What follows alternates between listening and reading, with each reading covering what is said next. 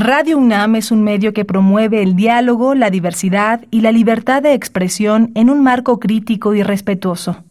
Los comentarios expresados a lo largo de su programación reflejan la opinión de quien los emite, mas no de la radiodifusora. La Facultad de Derecho de la UNAM y Radio UNAM presentan Toda sociedad requiere para su funcionamiento regirse por valores, principios, normas e instituciones. A diario escuchamos, leemos y opinamos sobre temas relacionados con la legalidad. Pero, ¿verdaderamente conocemos nuestros derechos y obligaciones? Tu participación es indispensable. Acompáñanos. Derecho a debate. En la cultura de la legalidad participamos todos. Conduce Diego Guerrero.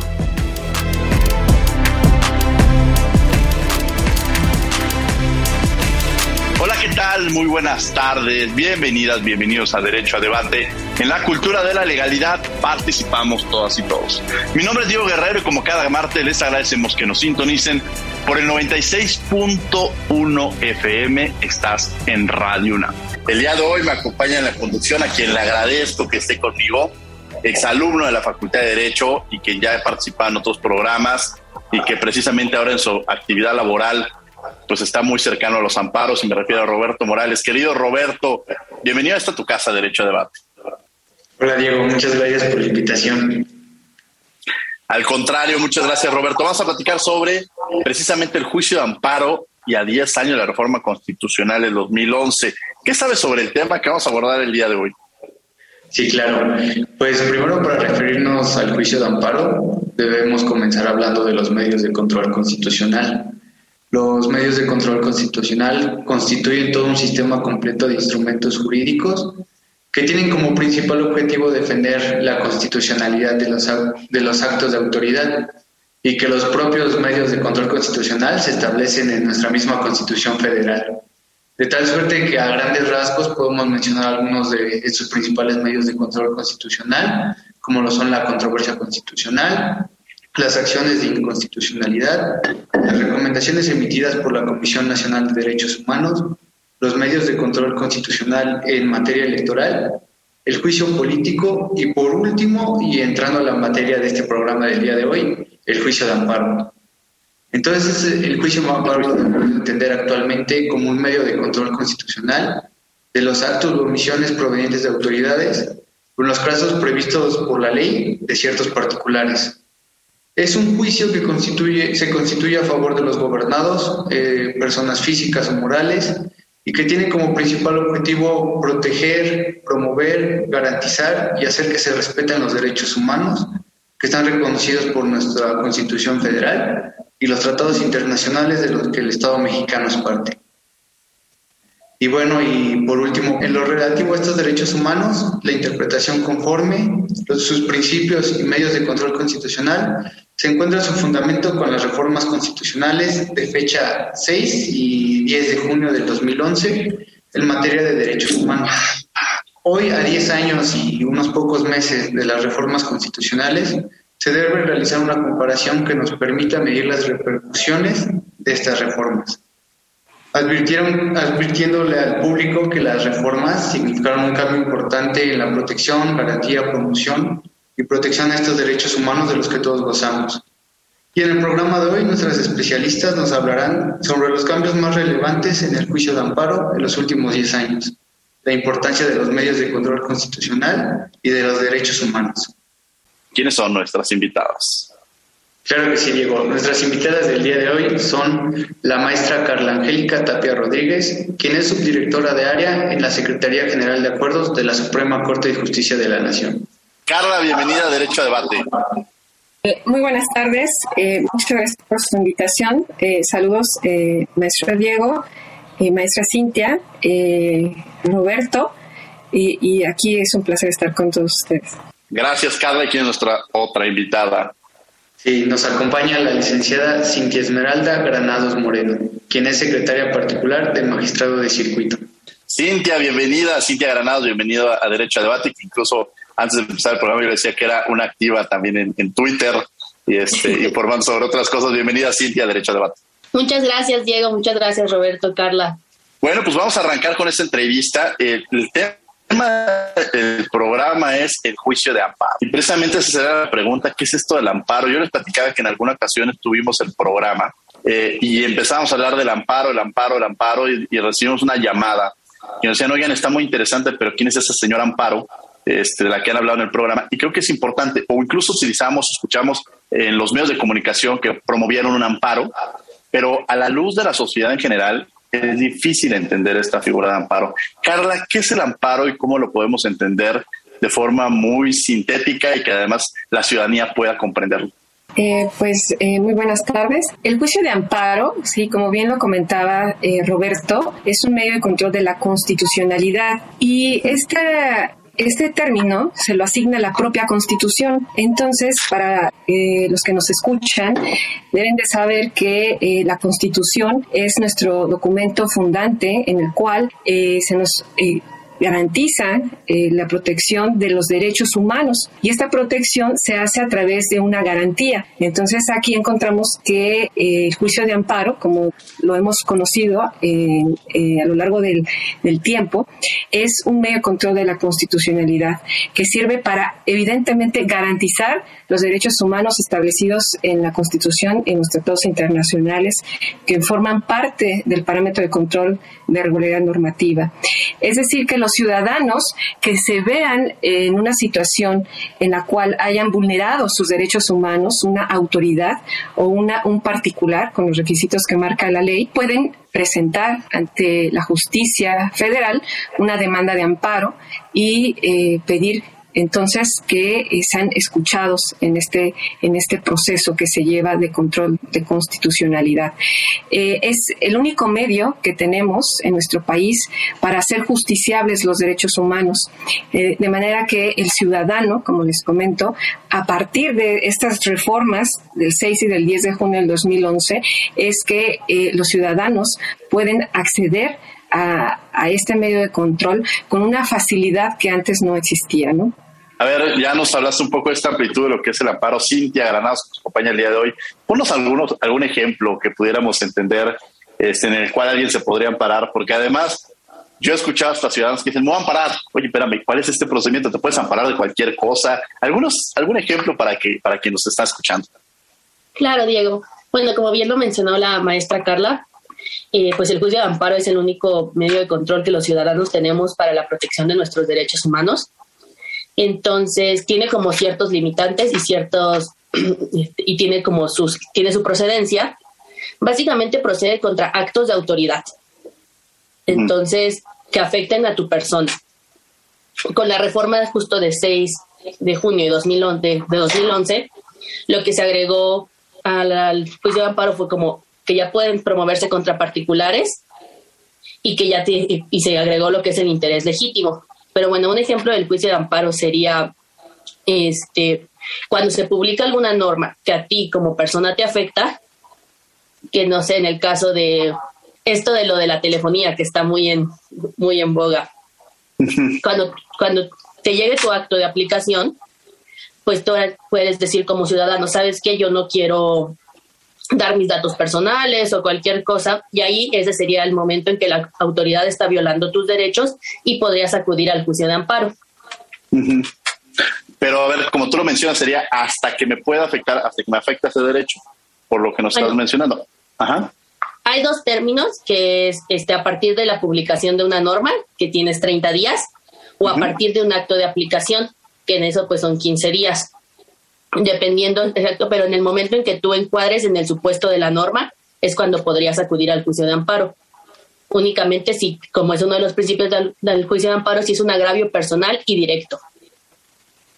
Muy bien. Carla, sobre esa pregunta, sobre ese tema, me gustaría también, eh, cuando, uno procede, cuando uno presenta un amparo, eh, ahora sí que es un, dos, tres por ti y por todos mis amigos, es decir, yo presento el amparo y protege, yo detecto que está afectando mi derecho y el de otras personas, entonces eh, puedo de alguna manera eh, proteger los derechos de todos los que están o nada más sobre quien promueve esta figura del amparo, porque podrán decir, yo escuché en las noticias que alguien ya se amparó, entonces tú no puedes este, eh, afectar mis derechos. Y entonces, ¿qué le podría decir la autoridad? ¿Afecta a todos o puede ser, pues ya nada más el que promovió el amparo? ¿Cómo funciona esta figura? En la teoría del proceso debemos de contemplar que esta es una acción, una, una acción que presenta un, justiciable, el cual se ve vulnerado eh, en su esfera jurídica. Entonces, eh, esta vulneración, sí, como bien eh, les había comentado, que el juicio de amparo, sí, es un medio de control de la constitucionalidad, lo tenemos en, en, el artículo 103 y 107 constitucionales. Esa es la base que, que los ciudadanos deben de consultar. El 103 en la fracción primera, nos establece la procedencia del amparo indirecto y nos dice que el amparo procede contra omisiones, contra normas generales y contra actos, como bien nos comentaba eh, la maestra Silvia, eh, perdón, Cintia. Entonces, aquí vemos que eh, la modificación de esta reforma fue muy importante porque solamente teníamos la protección de omisiones a partir de la jurisprudencia. Hoy en día ya es, ya, ya es un hecho y una realidad y de rango de constitucionalidad que podemos impugnar omisiones.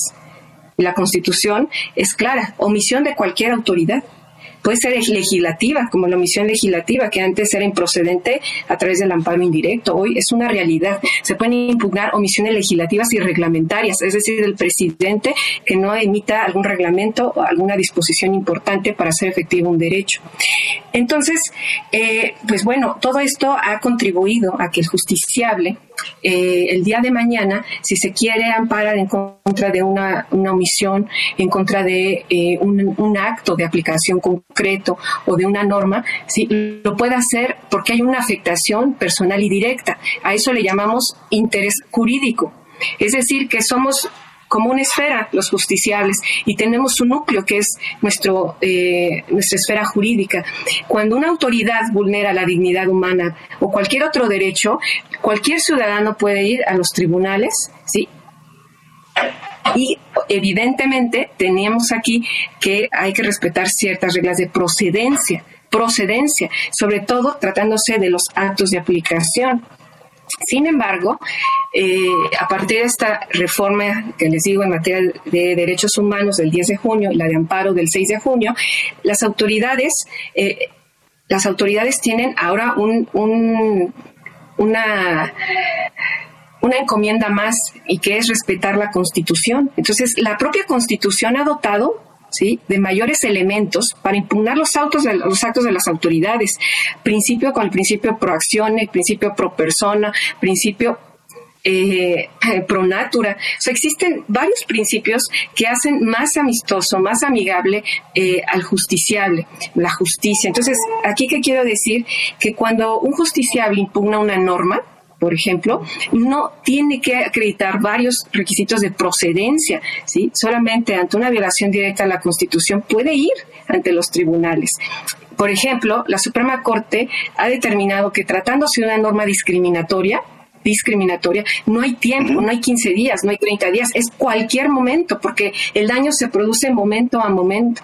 Entonces, ¿qué pasa cuando un justiciable acude a al juez, de, al juez de amparo, a la jueza de amparo, bueno, pues evidentemente tiene que acreditar este interés jurídico, ¿sí? Pero la propia eh, reforma eh, del 6 de junio del 2011 también trajo una novedad, que es el interés legítimo. Y el interés legítimo te dice que no solamente es eh, pues tú eh, presentar un amparo por un agravio personal y directo, sino también cuando haya eh, un interés legítimo individual o colectivo. Al principio la Suprema Corte había interpretado que esto se asociaba a los derechos colectivos, a las acciones colectivas, a las class action que, que, que por cierto establecen en el sistema anglosajón. Pero en nuestro país actualmente eh, tenemos esa gran eh, ventaja de que el justiciable puede a través de un interés legítimo sí presentar una demanda. Porque porque hay una afectación en su persona. Pero ojo también a través del interés legítimo se pueden ir varias personas y beneficiarse de esa de, ese amparo. Es decir que se puede promover un, amparo a través de un interés individual y colectivo un interés individual y colectivo, protegiéndose derechos, por lo general son los DESCA, ¿sí? Pero, eh, como comento, también puede ser otro derecho que vulnera la esfera jurídica de un grupo, por ejemplo, eh, los medios de comunicación, ¿no? Pues, las ONGs, a través de eh, la legitimación que, que, la ley de amparo les, les otorga, y por supuesto que se pueden ir al amparo con un interés legítimo para proteger los derechos de estos grupos de periodistas. Entonces, sí se puede ir a la justicia eh, federal con un interés jurídico, pero también gracias a esta reforma del 6 de junio de 2011, también se puede acudir con un interés legítimo, es decir, un agravio que es, es, es puede ser indirecto. ¿Sí? Eh, solamente el interés legítimo te vincula con la norma reclamado. No tiene que ver con derechos sustantivos, es decir, aquellos que nos relacionan con una, que nos vinculan con una relación, por ejemplo, eh, la firma de un contrato. Esa, ahí se establecen relaciones contractuales.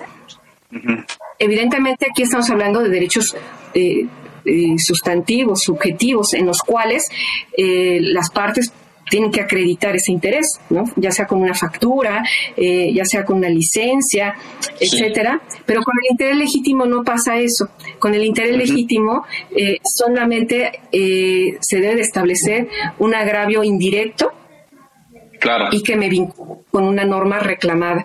Ese es el, derecho objetivo, que exista un derecho, ya sea en la Constitución, un tratado internacional, que me vincule con la norma reclamada.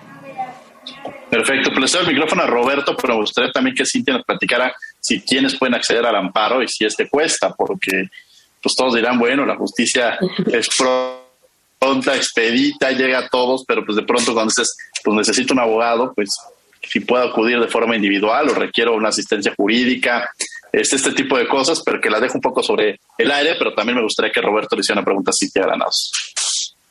Claro que sí. Pues relacionado a esto, licenciada Cintia, si, nos pudiera contestar la pregunta de cuál cree usted que son los, pues los beneficios para quienes están legitimados, que nos acaba de comentar la maestra, para promover el juicio de amparo. Y bueno, ¿y qué relación tiene con las que, con las reformas que hemos estado mencionando a lo largo del programa? Claro, bueno, sobre la legitimación que estábamos hablando, bueno, este, Abundando un poquito más al tema del interés legítimo, bueno, la legitimación es toda aquella persona que, por ejemplo, como he dicho, cuando se trata de interés jurídico, aquella persona que resienta un agravio personal y directo. Por ejemplo, en omisiones, que es un caso, un caso muy interesante, este, el juicio de amparo lo que hace es protegernos de que no se vulnere la Constitución en nuestro perjuicio. Por ejemplo, en un, en un este, ejemplo un poquito más sencillo, sería el artículo octavo constitucional, que es el que consagra el derecho de petición. Entonces, si yo voy ante una autoridad y le digo este, a cualquier autoridad, oye, me interesa saber esta información, y la autoridad no contesta, se me está vulnerando mi derecho al octavo constitucional, que es el derecho a que todas las autoridades en un breve tiempo contesten lo que se les está requiriendo, lo que sea la autoridad siempre debe de responder, ya si la, la, respuesta será a lo mejor materia de otro tipo de medios de control. Pero entonces, si la autoridad no te contesta, ¿quién puede? A mí, yo, Cintia, acudí ante una autoridad y me interesa saber estos tres puntos. La autoridad no me contestó. A lo mejor, como, como la autoridad no me contestó, mi mamá podría acudir al juicio de amparo a decir, este, a mi hija se le vulneró el octavo constitucional. Pues no, la legitimación la únicamente la tengo yo quien fue quien acudió ante la autoridad a solicitar la, información. Entro en cuanto al interés jurídico. Ahora, en el interés legítimo, la Corte ya ha ido como cerrando un poquito más el tema, que hace 10 años pues salió el boom de bueno, el interés legítimo, que estos podemos acudir, este, ya gracias a bueno, la Corte lo ha ido cerrando bastante y pues bueno, ha puesto varios requisitos y pues bueno, uno lo más importante yo creo que es que pueda traducirse, o sea, que la concesión del amparo pueda traducirse en un beneficio a favor del quejoso o de la colectividad que acude. Eso te da como cierto margen, si no, pues se convierte en un interés simple. Digo, todos estamos interesados en que las autoridades actúen bien o cosas así, pero si no pertenecemos a la colectividad o nuestros derechos no se están viendo afectados, sería difícil acreditar un interés legítimo. Ahora, en cuanto a si el juicio de amparo es, pues, este, ¿Tiene un costo? No, acceder a los tribunales no tiene ningún costo. Sin embargo, sí este, hay ciertos requisitos que se deben cumplir este, para poder acudir al juicio de amparo. Me, está la Defensoría Pública del Poder Judicial de la Federación, donde te pueden asistir para que este, elaborarte tu demanda de amparo. Que por cierto aprovechamos para mandarle un saludo a su titular, que es buen amigo Netzai Sandoval, quien ya estado con nosotros aquí en el programa, pero que es, importante que lo menciones porque eh, pues muchas veces decimos, bueno, la justicia qué tan gratuita se vuelve cuando pues, tienes que eh, pues acudir con un abogado y ese sí te va a cobrar honorarios, pero tienes, como ya lo mencionaba Cintia, pues esta posibilidad pues, de acudir este, a la Defensoría Pública, que además son muy buenos abogados. A veces parecería que uno piensa, no, es que como son gratuitos seguramente no tienen la misma calidad, el mismo compromiso de ninguna manera, son abogados especialistas con un gran compromiso, con una gran vocación este, y atendiendo a la ciudadanía. Roberto Morales, que me acompaña el día de hoy en la conducción de la Facultad de Derecho. Adelante, Roberto. Sí, claro. Maestra Carla, teníamos una pregunta para usted. Es respecto de precisamente esto, o sea, eh, explicarle a nuestros radioescuchas quiénes o cuál es la forma, el método, el mecanismo por el que pueden accionar este juicio de amparo. Eh, pues muy bien, eh, pues los justiciables pueden ir y presentar sus demandas de amparo. la ley de amparo es, es muy clara en ese sentido, en que el quejoso ¿sí? es el, el, que, el que tiene que presentar la demanda de amparo. Eh, sin embargo, pues se establecen eh, pues ciertas particularidades, por ejemplo, en materia penal puede ser el, representante legal o en caso de los menores de edad pueden ser los padres.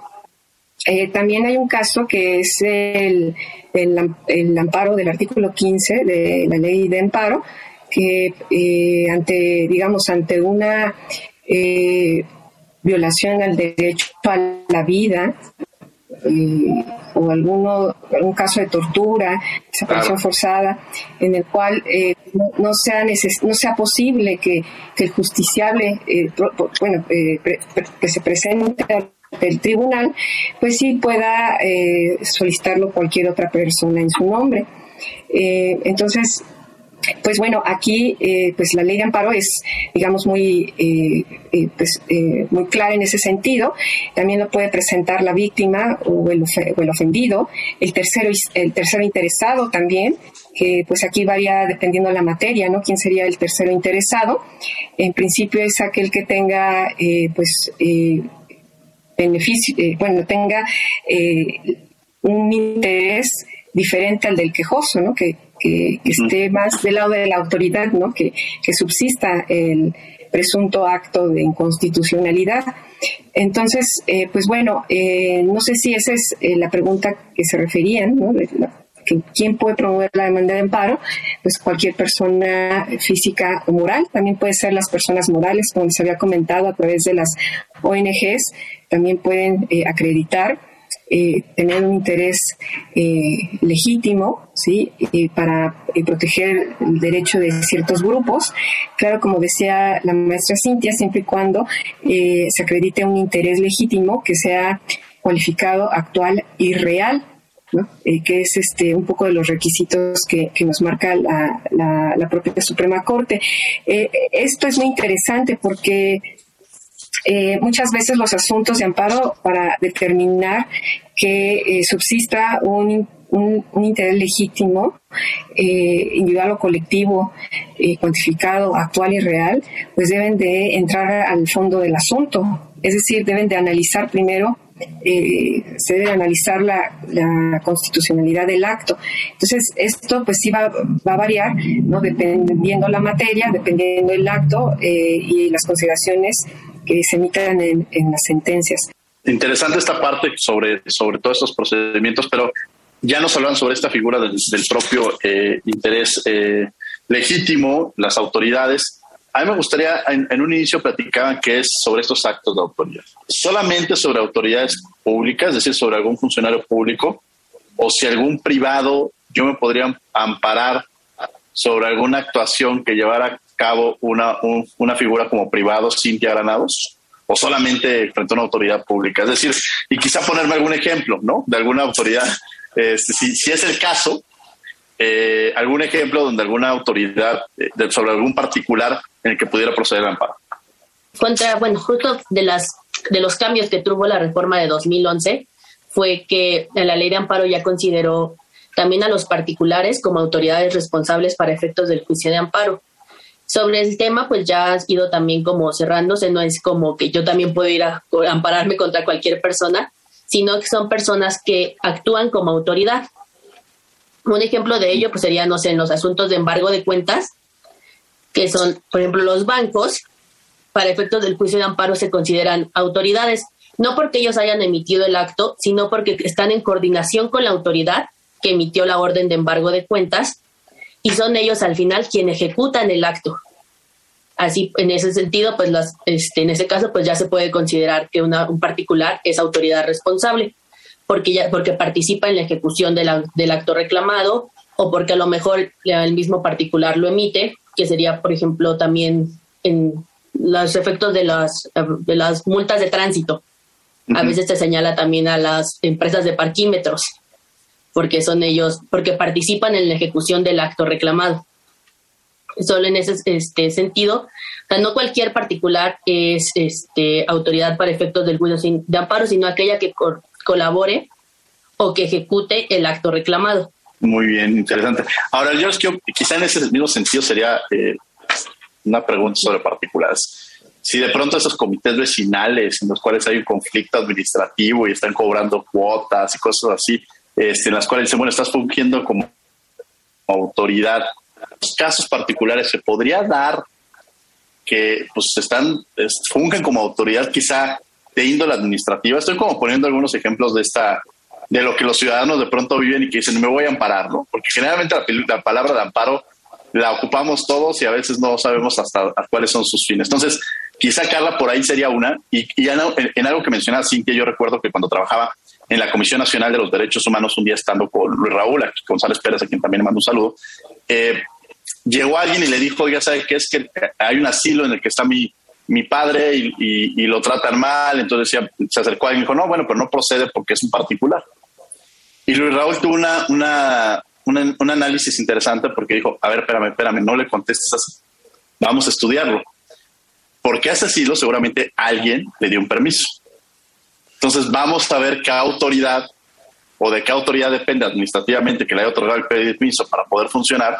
Y entonces quizá nuestra recomendación no podría ir sobre este asilo particular, pero sí podría ir sobre la autoridad que le está otorgando el permiso, que lo mismo sería con una escuela particular. Si yo tengo a mis hijos en una escuela particular donde no hay una protección y una defensa de los derechos humanos o están siendo vulnerados y la escuela no está haciendo nada, pues quizá la recomendación no podría ir para la, para la escuela X, pero sí podría ir contra la Secretaría de Educación Pública que le otorga el permiso a esta escuela. Es decir, en estos caminos que encontramos muchas veces el derecho parecería como muy acotado, pero siempre hay mecanismos que nos permiten ampliarlo en este principio pro persona incluso y en esta garantizar los derechos de las personas. Carla, me gustaría con este ejemplo, con el, que, el caso quizá de, algún condominio y quizá algún otro ejemplo que nos pueda platicar donde hayan ustedes conocido, escuchado, que se han amparado y que sea muy cotidiano, muy común para quienes nos están escuchando. Eh, bueno, pues aquí hay que comentarles a nuestros radioescuchas que eh, tratándose de eh, autoridad responsable para efectos de la acción de amparo, eh, eh, existen ciertas, ciertos requisitos, ¿no?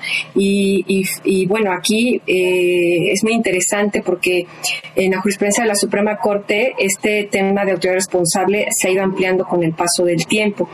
en un principio, las autoridades responsables eran las que disponían de la fuerza pública. Entonces, cuando teníamos el caso de omisiones, pues no podía haber precisamente pues eh, esa, esa situación ¿no? de quién ejerce la fuerza pública o, por ejemplo decía la ley que quien ejecute o trate de ejecutar el acto reclamado. En el caso de las omisiones no era posible. Eh, después de 1995 al 2011, eh, el el concepto de autoridad responsable se amplió bastante y ello dio pie a que eh, ciertas autoridades puedan ser autoridades perfectos de amparo. Pero ojo aquí, aquí es importante que eh, tengamos en consideración que la autoridad para efectos de amparo ¿sí? Eh, no tiene que ver con el órgano del Estado sea, no, no, no tiene que ver con que si es de Comisión Nacional de Derechos Humanos, si es la UNAM, si es el IMSS, el ISTE, eh, tiene que ver más bien del acto que genera la autoridad. Porque hay actos, por ejemplo, de la Comisión de Derechos Humanos, que no son impugnables en amparo. Esa es la regla, no son impugnables. Pero eh, si una recomendación no se te da trámite, bueno, ahí te está negando el, el, órgano el acceso a la justicia y por supuesto que ante una eh, negativa de que no te, no te resuelvan en tu en tu recomendación, pues te puedas ir al amparo. Entonces, eh, en, en, la técnica me parece muy importante saber eh, qué naturaleza tiene el acto reclamado, más que de qué autoridad proviene. Entonces, tratándose de los órganos del Estado, entonces hay que ver qué, qué, cuál es el acto reclamado en específico, más que, eh, que irnos al, al órgano en, en particular. Tratándose de los particulares, eh, como nos había comentado eh, la maestra Cintia, pues aquí eh, la ley de amparo nos señala que deben de actuar conforme a una norma y realizando actos equivalentes a los de una autoridad. Aquí hay un gran problema, ¿por qué? Porque la acción de amparo, recuerden que es un control extraordinario, no es una tercera instancia. Entonces, de alguna manera, las autoridades de locales, eh, se les tiene que brindar los instrumentos, eh, tanto procesales como eh, como sustantivos para que, para que los problemas se resuelvan en esas vías, en esas jurisdicciones. Eh, en nuestro país todo se quiere ir al amparo, ¿no? Entonces, eh, argumentando que pues no tienen confianza en la autoridad local. Entonces, eh, pues es muy lamentable, pero no perdamos de vista que la acción de amparo es un control extraordinario. Y entonces aquí hay varias autoridades que emiten actos y estos actos no son impugnables en amparo, ¿sí? Por el principio de definitividad, no son impugnables en amparo. Eh, casi siempre se tienen que impugnar los actos que son eh, inimpugnables, que ya no admiten otro medio de defensa. Entonces, eh, pues aquí es importante comentar esto porque muchas veces se ha confundido la figura del particular para efectos de amparo con la autoridad auxiliar. Cuando tenemos una autoridad auxiliar, es, eh, por ejemplo, el, recaudador, el retenedor, por ejemplo, de un impuesto, como puede ser un notario. Entonces, eh, se, ha analizado si los, actos que emite un eh, notario pueden ser impugnables en amparo. como un recaudador, ¿no? Entonces, ya se analizó y se determinó que no, que no es una autoridad para efectos de amparo. Eh, las escuelas particulares como les comentaba, no es que sea la, escuela particular, sino es el acto que emite eh, las escuelas particulares que discriminen, que, bajo su normativa interna eh, conlleve una discriminación, es, esa, esa disposición puede ser impugnable en amparo. Por ejemplo, una escuela trató de marcar con una, plum, con una pulsera naranja a aquellos estudiantes que no pagaban colegiatura. Eso evidentemente es discriminatorio. Entonces, eh, por supuesto que se pueden ir al amparo alegando pues una discriminación evidente, ¿no? Eh, ¿Qué otros actos no pueden ser? Bueno, pues que reclames, por ejemplo, que eh, acceso a la educación sin haber pagado colegiaturas. ¿Por qué? Porque se entiende que tú ya celebraste un contrato de por medio y hay una relación contractual de origen, de manera que pues no puede ser, ni aunque fuera una autoridad, ¿verdad? Puede ser eh, susceptible de impugnarse en amparo. ¿Por qué? Porque o actuaría con un auxiliar de la autoridad o en este caso está derivado de una relación contractual de coordinación y para efectos de amparo, una autoridad para efectos de amparo tiene que tener una calidad, una relación de supracoordinación, suprasubordinación. ¿Sí? ¿Por qué? Porque es eh, la autoridad y el justiciable. Entonces, si el justiciable en esa relación, pues está por debajo de la autoridad. Eh, ¿Por qué? Porque la autoridad emite actos unilaterales coercitivos. Entonces, eh, pues realmente eh, son pocos, muy pocos los asuntos que se ha visto que las autoridades son autoridades perfectos de amparo. Eh, sin embargo, pues esperemos que en esta undécima época se vaya ensanchando más esa protección. respecto de condominios, es muy interesante, ¿no? Por ejemplo, los actos que emiten los administradores o los o las asambleas, ¿no? Porque parecería que actúan como autoridades, ¿no? Y a mí me parece que puede, pues tendría que ser procedente el amparo. Pero repito, eh, tiene que ser el acto que, que se impugna el amparo, ¿no? El acto es lo importante. Eh, de otra manera, se tiene que acudir a las instancias eh, locales, como es la Comisión Federal de Electricidad, ¿no? también hay jurisprudencia en ese sentido, como como la calidad que le reviste a este órgano, pues bueno, pues muchos justiciables quisieron eh, eh, ampararse eh, contra ciertos, ah. ciertas acciones de este órgano y la Suprema Corte pues determinó que no, que, la jurisdicción correcta es la mercantil, ¿no? precisamente porque, como les comentaba, el amparo es excepcional y eh, no por ello tampoco quiere decir que eh, pueda ser un medio de control eh, garante de los derechos humanos, sino que se tiene que ver el Estado, la estructura del Estado, la estructura del Estado en forma holística, ¿no? en el que existen ciertas vías para que precisamente no se sature la justicia federal. Ahora, en esta parte ya, ya nos hablaste en algunos casos que también me gustaría seguir con estos, sobre esta línea con, con Cintia Granados.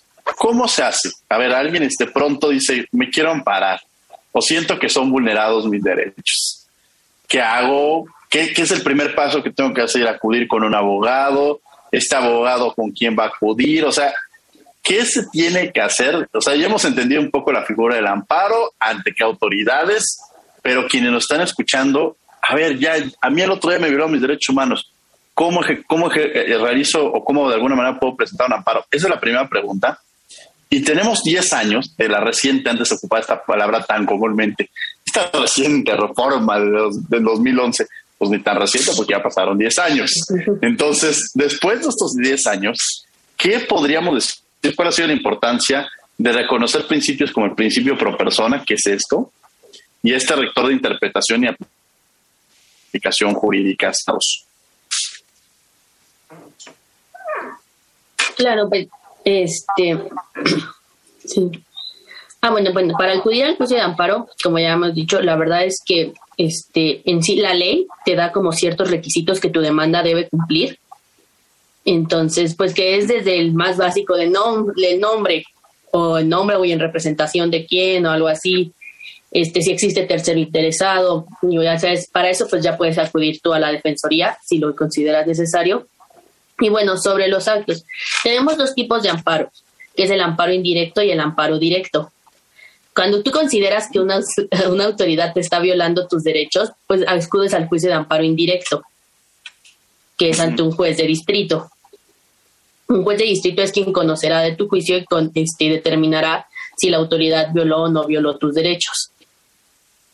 Este, sobre eso, pues bueno, como ya les he dicho, para, este, como lo había dicho también la maestra Carla, hay pues varios términos. En omisiones, pues puedes acudir en cualquier momento, como en el ejemplo que ya les había puesto yo de una omisión de dar respuesta a un escrito, pues tú puedes, no te, no te fija un plazo, tú puedes esperar así que, oye, ya pasaron seis meses y la autoridad no me da respuesta, pues ya puedes ir.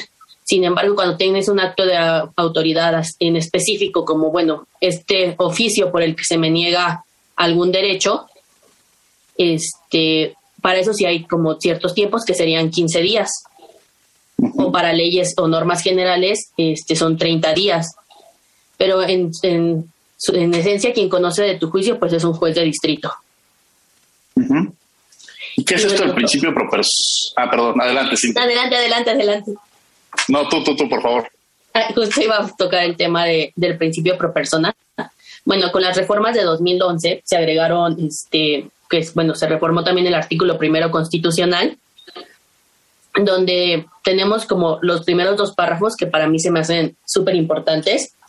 Este, que bueno, el primer párrafo establece el reconocimiento de los derechos humanos, que, sea, que estén en la Constitución y en tratados internacionales. Y por otra parte tenemos el segundo párrafo, que es el que nos da la interpretación conforme. Entonces, en suma estos dos párrafos, ¿qué es lo que nos da? Que siempre hay que buscar que cuando tú, este, que cuando se te viola algún derecho humano, eh, los jueces de distrito siempre deben resolver conforme a derechos humanos, buscando siempre el principio más favorable a la persona. entendiendo, por ejemplo, que en el segundo párrafo de la Constitución es, este, nos da la, la, necesidad de realizar una interpretación de todos los instrumentos internacionales y todo esto pues de la mano de la, de la, de la mano de la, del principio por persona. Esto que es, o sea, siempre buscar la norma que sea más, la norma que sea más benéfica al quejoso que acude al juicio de amparo. Claro. Fíjense que, digo, Cintia y, y, Carla son más jóvenes que su servidor, pero cuando yo estudiaba Derecho ya no les tocó este gran problema que yo tuve. Pero yo me acuerdo, muchas de mis clases era, ¿qué está por arriba de la Constitución? ¿Qué está por arriba de los tratados internacionales? Y pasaban clases y habría grandes discusiones. O sea, si yo contara el número de horas de luego, Roberto ya, ya está muy alejado de eso. Y de pronto uno termina la carrera y, se pone a pensar, y llega esta reforma que diría la, la, ministra en retiro, hoy senadora Olga Sánchez Cordero, del verano romántico del 2011. Y en este verano romántico del 2011 todo no lo cambió, como ya lo decía Cintia. Y entonces esta discusión de si está arriba la Constitución, los tratados internacionales, las leyes federales, entra esto que ya mencionas, que es este principio pro persona. Es decir, que beneficie más a la persona si el tratado internacional está por arriba de la Constitución, o sea, beneficia o obtiene mayores beneficios que lo que establece la Constitución, nos vamos sobre el tratado internacional y así sucesivamente, cosa que nos cambió incluso. Yo me trabajo en temas de, derechos culturales y cuando me decían es que hay que definir la cultura, no, pues ahí está la reforma del 2011 el concepto que beneficie más a, a, las personas en los diversos conceptos que tengan los tratados internacionales. Entonces se vuelve un ejercicio muy, muy interesante en cómo llegó este, esto que se, que se llama, conocido como el pro persona, que uno lo escucha y diría, ¿qué significará? ¿Con qué se come? ¿Para qué? ¿Se llevará sal? ¿Llevarás este, limones? Todo esto y la importancia que tiene de conocerlo, ciudadanía esté tan familiarizada con una de las reformas, si no es que la reforma más importante que ha tenido la Constitución. Roberto Morales. Claro que sí. Pues una pregunta a Carla, la maestra Carla. Eh, respecto a esto que mencionamos, ya dijimos que nuestros derechos humanos están contenidos en la Constitución, pero también hemos tratado, pues hemos tocado los tratados internacionales. Entonces, ¿cómo, le hace un gobernado, un quejoso, una persona para saber estos derechos? Si, a veces es difícil conocer nuestros propios derechos en la Constitución, pues más aún en un tratado internacional. Entonces, quisiera que nos explicara un poquito más de ello, por favor. Con mucho gusto, Roberto. Este tema es muy apasionante y lo debe ser también para todos los justiciables, porque eh, realmente esta reforma en materia de derechos humanos eh, vino a modificar eh, demasiado la protección en la justicia constitucional. entonces, aquí yo les diría a todos los que nos escuchan que hay que tener en cuenta algo, que la Constitución en el artículo primero, que se refiere a los derechos humanos y sus garantías, nos dan unos párrafos muy importantes que deben de conocer y es la base de cualquier juicio de amparo. El artículo primero constitucional es la base de toda acción de amparo.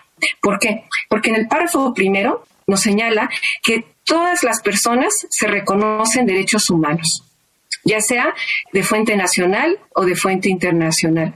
Entonces aquí los que nos escuchan deben de saber que el documento que deben de leer es la Constitución. La Constitución que establece los derechos humanos que están, ojo, en una, que deben de estar en una norma que es válida y obligatoria. Ojo, eso es, Roberto, muy importante una norma válida y obligatoria. Y aquí, eh, tratándose de este primer párrafo, es muy importante porque el Estado es el que nos está reconociendo derechos, reconociendo estos derechos. Y entonces las autoridades, en el párrafo tercero dice, todas las autoridades en el ámbito de sus competencias tienen la obligación de promover, respetar, garantizar eh, derechos humanos. Entonces, aquí estas obligaciones que vienen a todas las autoridades del Estado, incluye a las autoridades eh, administrativas, incluye a los legisladores, incluye a los propios órganos jurisdiccionales. Todas las autoridades del Estado están obligadas a respetar, a proteger, a garantizar, a promover derechos humanos.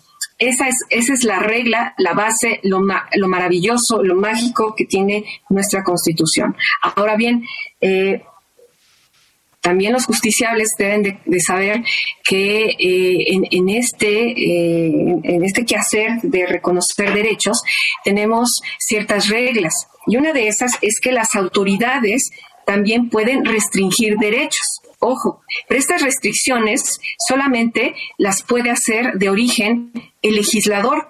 Es decir, que la Constitución va a tener los mínimos derechos, los mínimos de, derechos humanos y eh, las autoridades, eh, por ejemplo, los órganos estatales, las autoridades, eh, los congresos locales, por ejemplo, ellos no pueden restringir derechos, ¿sí? Aunque son legisladores, pero son sus normas que emite son infraconstitucionales. Entonces, toda norma infraconstitucional que está por debajo de la Constitución no puede restringir derechos. Solamente la Constitución, solamente el constituyente, solamente el constituyente puede establecer las restricciones a los derechos humanos. Y eso es muy importante. ¿Por qué? Porque va relacionado con el 29 constitucional, en que solo en eh, cuando se altere la paz eh, en nuestro país, por decreto del presidente, con facultades eh, extraordinarias, si puede suspender derechos. Ojo, solamente hay, menciona un catálogo de los derechos que no son suspendibles. Pero en principio debemos de tener en consideración que solo el constituyente puede restringir los derechos. las autoridades que emiten actos o norma o alguna disposición general no pueden restringir derechos no están permitidos.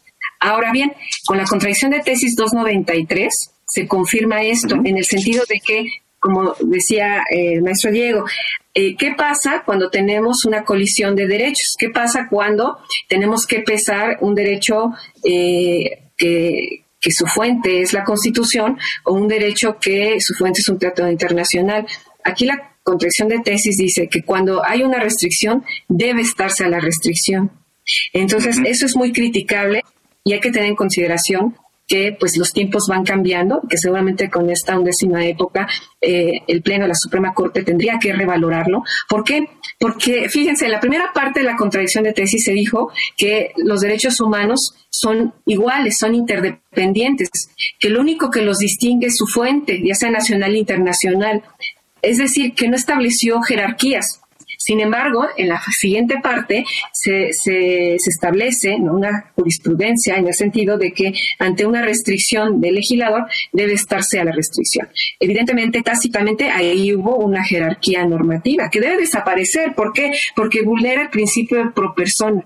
El principio de pro persona dice, el principio pro persona podemos entender desde dos vertientes, la positiva o la negativa, la que ensancha, amplía derechos o la que menos restringe derechos. Entonces, cuando el justiciable ¿sí? va ante los tribunales a que se ha oído escuchado, eh, las autoridades jurisdiccionales deben emitir que eh, evidentemente apliquen este eh, criterio hermenéutico, en el sentido de que el principio pro persona ¿sí? nos indica que la norma más protectora es la que debe de aplicarse. Evidentemente esa contradicción de tesis va eh, en función de lo contrario que estamos aquí eh, comentando. Claro que eh, pues ya tendría que analizarse, ¿no? revalorarse esta situación.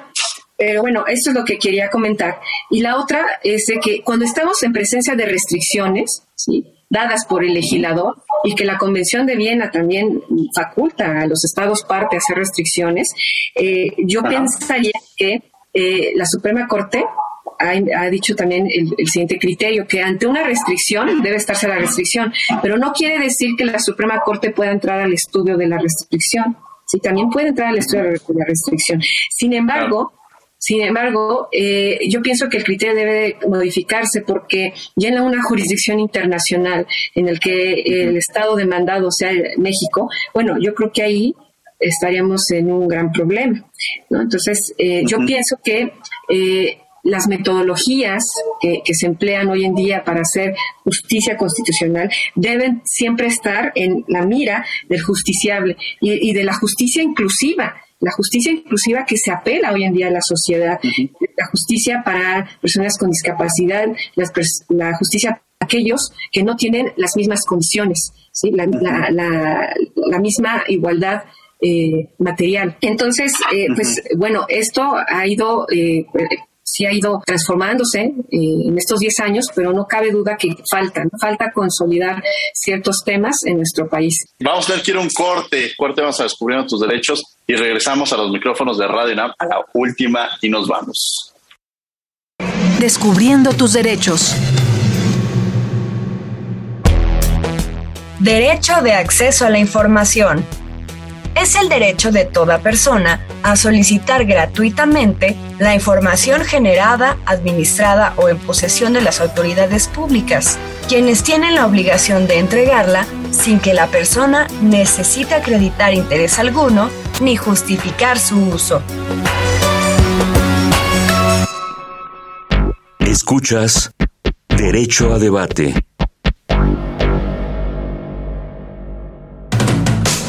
Última y nos vamos. Bien, estás de regreso en Derecho a Debate. Los invitamos a que nos sigan en las redes sociales, Facebook, Instagram y Twitter. Estamos como Derecho a Debate y bueno, estamos en la última y nos vamos. Empezaríamos contigo, Cintia Granados, algo con lo que quieras cerrar.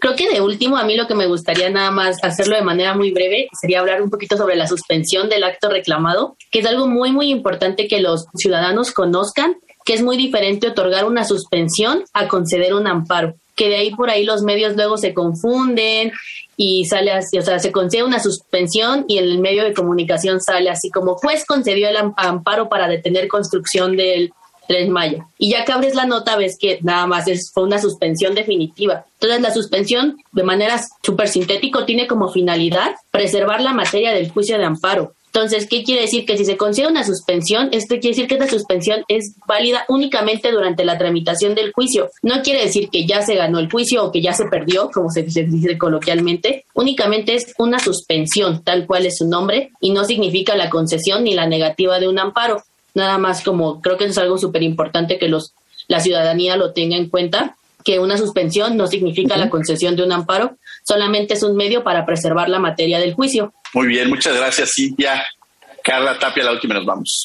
Yo quisiera decirles que esta reforma en materia de derechos humanos el 6 de junio y la de amparo, el 10 de junio de, de derechos humanos y 6 de junio de amparo, fueron muy importantes porque también dieron pie a un control de constitucionalidad y convencionalidad. Y ojo, este control que en un principio pertenece a los jueces, también a partir de la interpretación conforme se puede realizar a cualquier autoridad del Estado. Cualquier autoridad del Estado tiene la obligación de que en el ámbito de sus competencias facultades y funciones apliquen principio pro persona. Entonces, en las demandas a los justiciables no se les olvide siempre invocar principio pro persona y en, caso, en el caso específico también una interpretación conforme de las normas, si es el caso. Y la otra es que el juicio de amparo está creado para una justicia social, una justicia social, como les decía, que incluya a los más desfavorecidos en nuestro país. Entonces, afortunadamente, los órganos del Estado están para tutelar sus derechos, los juzgados de distrito, ahora los tribunales regionales y de apelación, eh, también los, los plenos regionales, están los tribunales colegiados, está la primera sala de la Corte, la segunda sala de la Suprema Corte y el Pleno para proteger, garantizar sus derechos. Y esto también a través de otras técnicas novedosas que trajo la reforma. Por eso yo invito a todos los que nos escuchan y también a los abogados y abogadas que eh, tomen cursos de argumentación jurídica. ¿Por qué? Porque hoy en día las formas en que se resuelven colisiones de derechos, que se incorpora la justicia constitucional eh, inclusiva, es a través del test de proporcionalidad, el test de razonabilidad, el test de igualdad.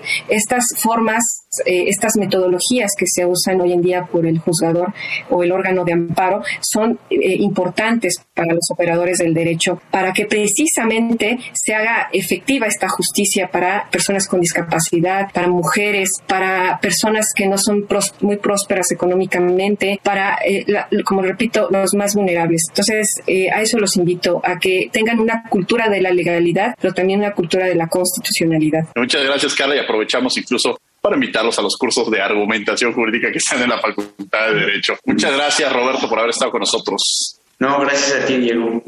Cintia, muchas gracias por haber estado con nosotros aquí en Derecho a Debate. Muchas gracias a ustedes por la invitación. Carla, muchísimas gracias por acompañarnos y, haber estado el día de hoy con nosotros hablando sobre el amparo.